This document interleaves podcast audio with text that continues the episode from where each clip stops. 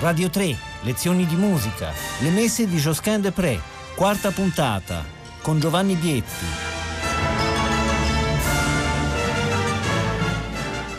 Buongiorno da Giovanni Bietti, benvenuti, questa è la quarta lezione che dedichiamo alle messe di Josquin des Prez, grandissimo compositore rinascimentale che muore 500 anni fa, praticamente muore nel 1521. Josquin, l'ho detto nelle scorse puntate più volte, era considerato il più grande musicista della sua epoca. È quello a cui viene dedicato il primo libro stampato monografico della storia della musica, un libro di messe del 1502, a cui apparteneva per esempio la messa di cui abbiamo parlato ieri, la Missa Fortuna Disperata. La messa di cui parliamo oggi, Malheur me bat, viene pubblicata nel secondo libro di messe di Josquin, sempre pubblicato da Ottaviano Petrucci a Venezia, 1505. Josquin des Prez, vi dicevo, considerato il più grande musicista della sua epoca. Ho citato questo famoso aneddoto, una frase di Martin Lutero che diceva: normalmente i compositori devono fare ciò che dicono le note, ma Josquin è il padrone delle note, le note fanno quello che dice lui. E questo era un modo per dimostrare non solo l'ammirazione dei contemporanei, ma anche il risultato, il meraviglioso risultato, questa sensazione di libertà formidabile che ci danno queste strutture pure rigorosissime che Josquin elabora nelle sue composizioni. La messa Malheur me bat è basata su una chanson, una volta di più, una chanson a tre voci, pubblicata, guarda caso, proprio da Petrucci nell'Odecaton, nel primo libro stampato della storia della musica, 1501. Molte composizioni di quel libro, di cui esiste una sola copia originale, ed è a Bologna, al Museo della Musica, immaginate. Quindi se avete modo andatela a vedere, è meravigliosa. Molte di quelle composizioni sono proprio di Josquin, ma ci sono composizioni di altri suoi contemporanei, fra cui Ockeghem, che molti considerano il maestro di Josquin, anche se non abbiamo una documentazione. Questa chanson sull'Odecaton è attribuita ad Ockeghem, un'attribuzione che ultimamente è stata messa in discussione, ma è comunque interessante farvi sentire il tema di questa chanson, che è un tema bellissimo.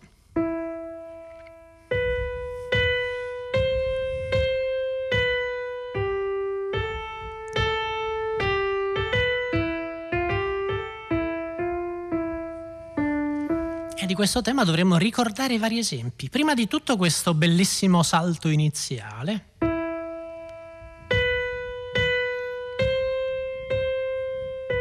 Questo sapore gregoriano, tecnicamente questo è un modo frigio, assomiglia un po' al tema della Missa Gaudeamus che abbiamo sentito la settimana scorsa. E poi è anche interessante la fine di questa prima frase.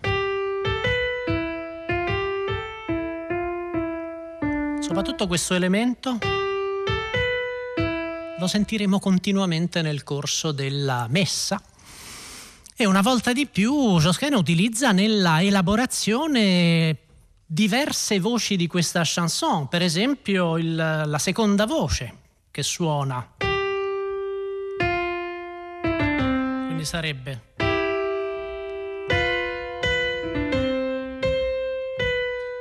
le due voci insieme, le troviamo per esempio all'inizio del Kyrie, all'inizio del Sanctus, come una sorta di motivo di testa.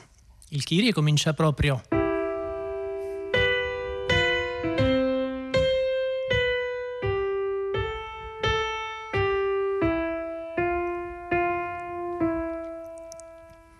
molto tipico, ma sentite l'inizio del Criste.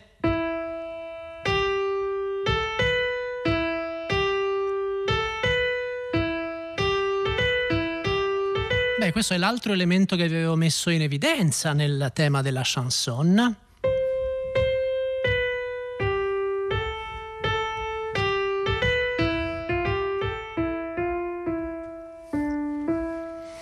Il livello di elaborazione del materiale di base qui è probabilmente più complesso rispetto alle altre messe di cui abbiamo parlato, anche rispetto alla stessa messa Fortuna Disperata, perché Josquin usa tutte le voci della chanson nelle diverse quattro voci che ha a disposizione. Anche questa messa è a quattro voci, come la maggior parte delle messe di Josquin, anche se c'è una grande sorpresa.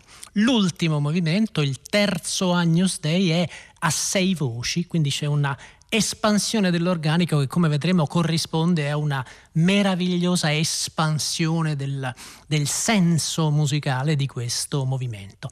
A questo punto direi che posso farvi direttamente sentire l'inizio del Kyrie, il primo movimento di questa messa. Il gesto è in qualche modo più tradizionale perché cominciano due voci, le due voci acute, e poi all'ingresso del cantus firmus, che sentiremo in valori larghi nel tenor, nella terza voce, la tessitura si espande a quattro voci. Ecco l'inizio.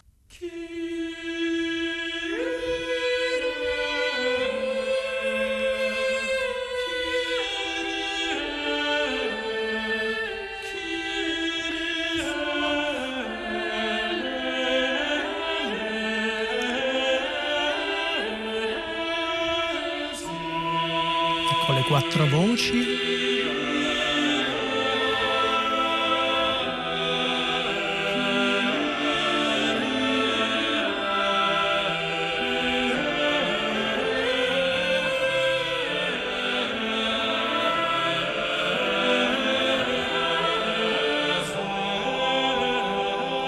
Sentite l'inizio del Christe con l'altro motivo.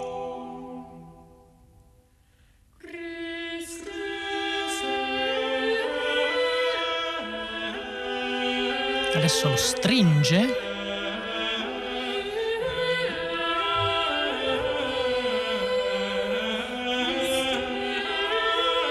E ora si sposta all'acuto.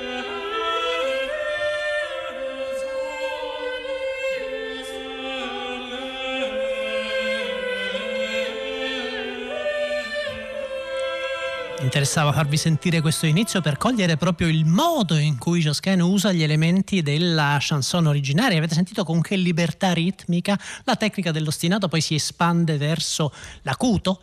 Come sentite, una volta di più insisto su questo concetto, le messe di Josquin sono tutte profondamente diverse l'una dall'altra.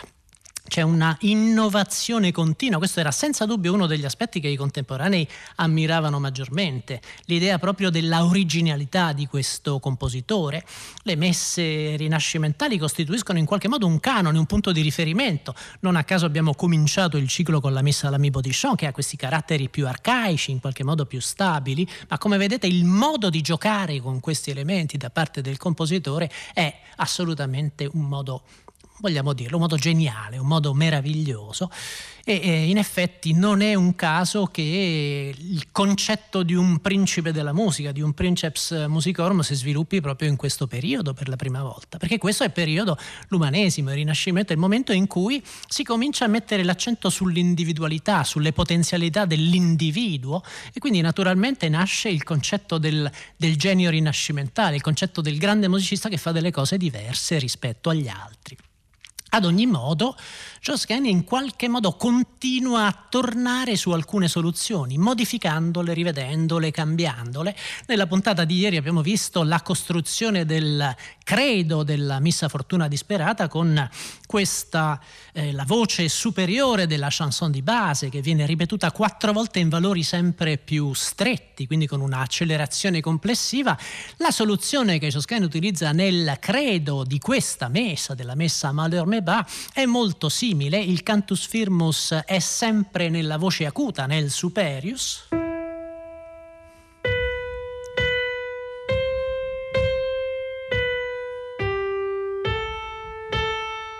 eccetera.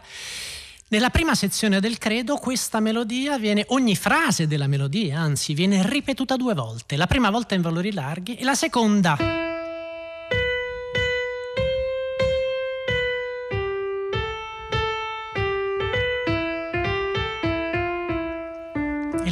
in valori invece diminuiti, ravvicinati. Questa è la sezione iniziale, poi vedremo in che modo questa struttura viene trasformata, cambia nel corso delle sezioni successive, ma intanto sentiamo l'inizio di questo credo.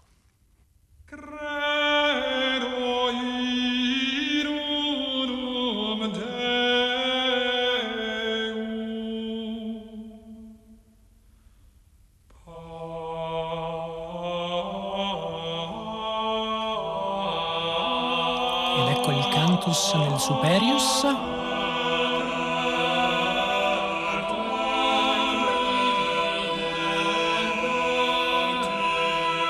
Sentite i valori larghi, lentissimi.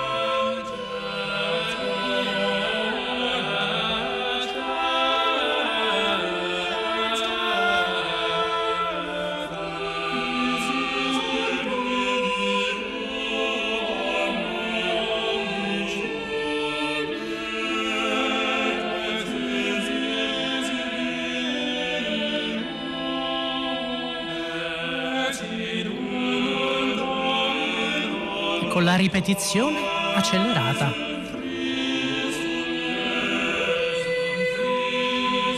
I valori sono dimezzati.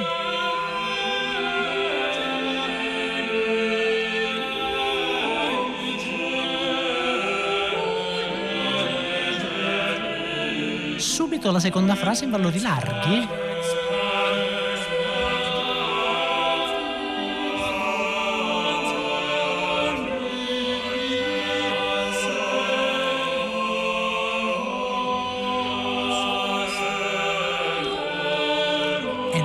Stretti,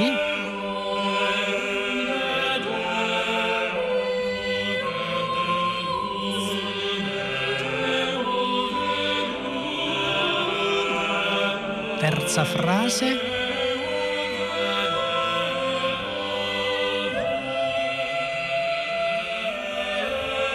questa bellissima discesa.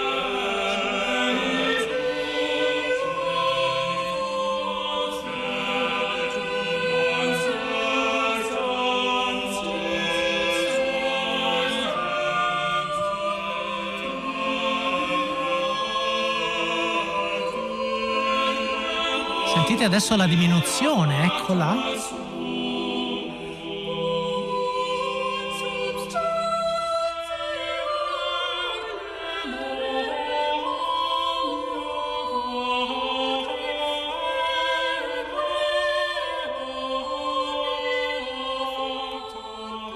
Sì, non posso farvi sentire tutta questa sezione, mi interessava farvi cogliere il principio di costruzione, quindi c'è l'accelerazione interna ma viene distribuita all'interno della sezione, una frase in valori larghi, lenta, una frase accelerata e così procede fino alla seconda sezione che una volta di più corrisponde alle parole et incarnatus, questa non ve la faccio sentire ma nell'et incarnatus ogni frase, le frasi successive della melodia, sono ripetute due volte, ogni frase è ripetuta due volte, ma con gli stessi valori. Quindi c'è una uniformità ritmica e in molti casi qui Josquin sfrutta degli effetti tecnicamente di omoritmia, quindi ci sono degli istanti in cui le quattro voci suonano insieme, per esempio cantando et homo factus est, naturalmente l'idea dell'incarnazione, un concetto fondamentale nel credo, e qui le quattro voci non cantano in imitazione, avete sentito una volta di più la libertà meravigliosa del contrappunto josquiniano, ma suonano, cantano tutte e quattro insieme in maniera tale che le parole siano perfettamente comprensibili. E poi la terza sezione, Et in Spiritum Sanctum, dove Josquin ci fa sentire l'intero cantus firmum, quindi ricomincia dall'inizio della frase.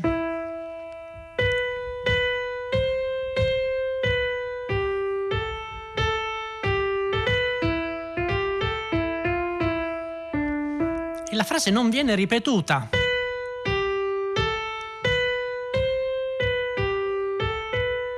Terza frase.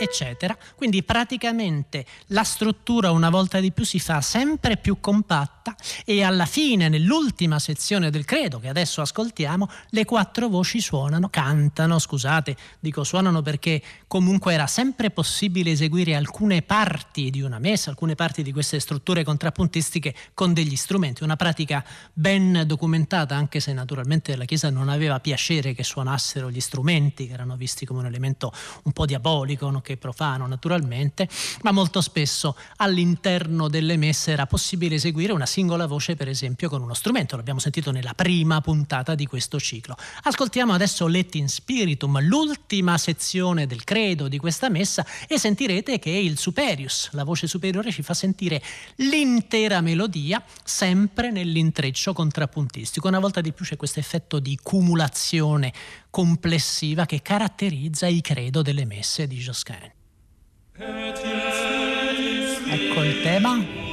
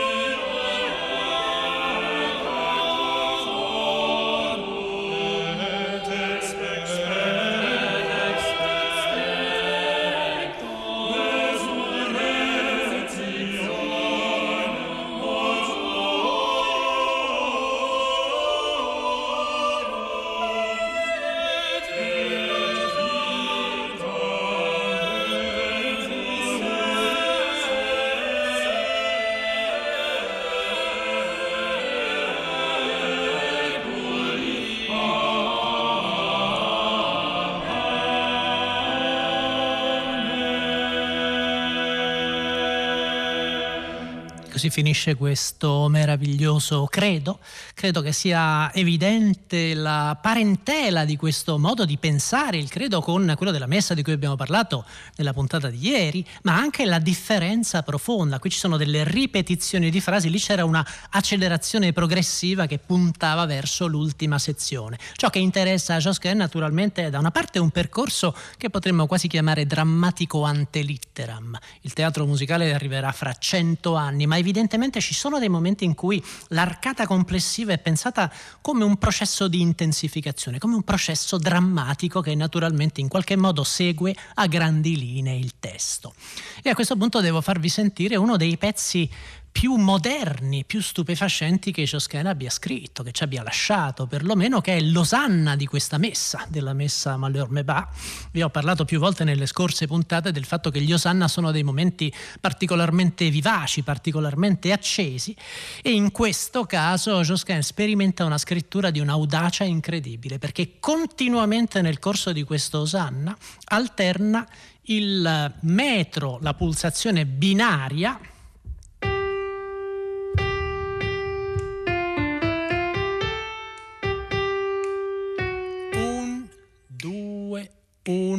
due, e poi improvvisamente passa alla pulsazione ternaria, 1, 2, 3, 1, 2, 3, e questo già come effetto iniziale è stupefacente, ma considerate che nel corso di questa osanna, che tra l'altro è piuttosto breve, nel corso di questa osanna le due pulsazioni, l'articolazione binaria e quella ternaria, si alternano per 12 volte, a volte in certi casi per pochissimi secondi. La sensazione che abbiamo è di una modernità ritmica sbalorditiva, sembra musica della metà del Novecento. Proviamo a sentirla e cerchiamo di seguire anche queste articolazioni ritmiche. Non vi accompagno nell'ascolto per non disturbare il cambio di, come si diceva all'epoca, di prolazione, ma provate a sentire queste continue oscillazioni ritmiche.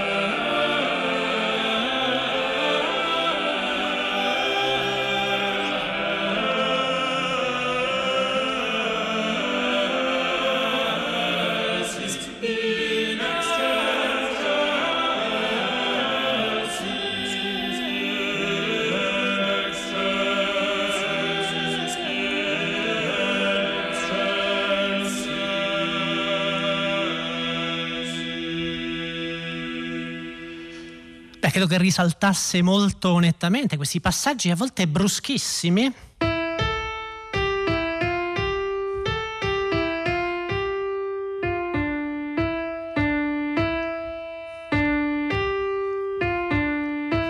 Questi passaggi improvvisi dalla pulsazione, dall'articolazione ternaria all'articolazione binaria. Devo dire, questo è un esempio estremo, un esempio assolutamente sperimentale, anche se il risultato è stupefacente a livello uditivo, l'avete sentito, cioè un risultato da una parte modernissimo e dall'altra invece perfettamente rinascimentale, perfettamente tardo quattrocentesco, cinquecentesco. Ci sono in realtà molti segreti in questa musica che vanno ancora scoperti dall'inizio. Sono segreti ritmici, segreti contrappuntistici, è bello scoprirli pian piano e magari provare a condividerli. Abbiamo giusto il tempo per sentire l'ultimo Agnus Dei, sarebbe bello farvi sentire anche il primo che è un pezzo con questa caratteristica rilassatezza, ma l'ultimo Agnus Dei merita qualche parola in più anche perché è eccezionale da tanti punti di vista. Vi ho detto, la tessitura, il tessuto della messa in quest'ultimo Agnus Dei passa da 4 a 6 voci.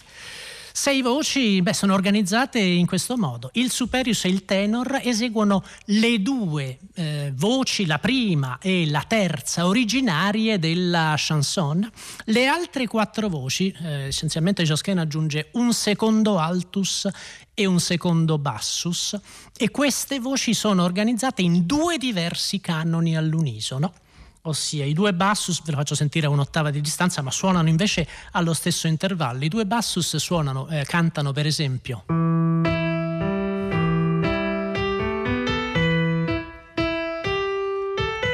quante volte abbiamo sentito questo elemento melodico, e i 2 altus,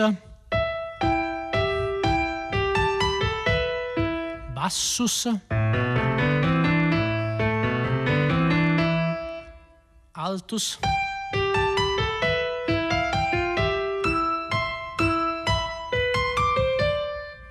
le voci quindi si inseguono a intervalli ravvicinatissimi, 2 voci al basso, 2 voci nel registro medio, e in più abbiamo il tenor e il superius che suonano, che cantano, scusate una volta di più, che cantano 2 voci originali della chanson. Pensate alla complessità di questa costruzione. Josquin prende 2 voci della chanson originali, le tiene così come sono, e aggiunge 4 voci che realizzano 2 diversi canoni, che in qualche modo si rispondono l'uno con l'altro. Il risultato è il risultato di una incredibile sospensione, un risultato veramente celestiale. Credo che non ci sia modo migliore per farvi capire la complessità e allo stesso tempo la bellezza meravigliosa di questo brano che non facendovelo ascoltare. Spero che abbiamo il tempo di salutarci alla fine. Ecco il terzo Agnus della Missa Malheur me bat di Josquin des Prez.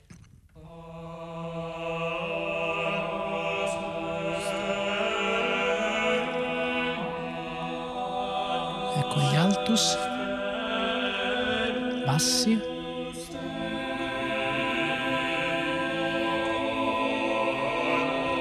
alti.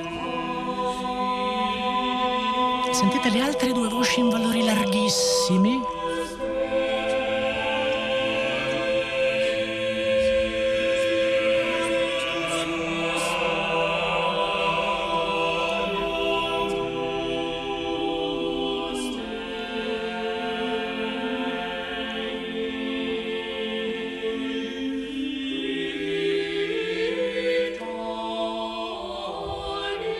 Queste sono le voci originali. Vedete i canoni come si intrecciano fra loro.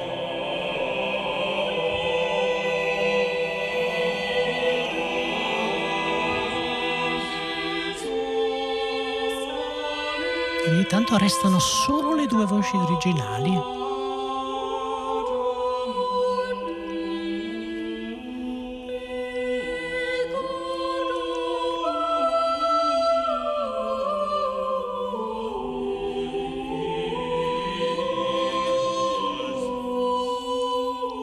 E poi il tessuto si spessisce con questi canoni, questo inseguimento celeste.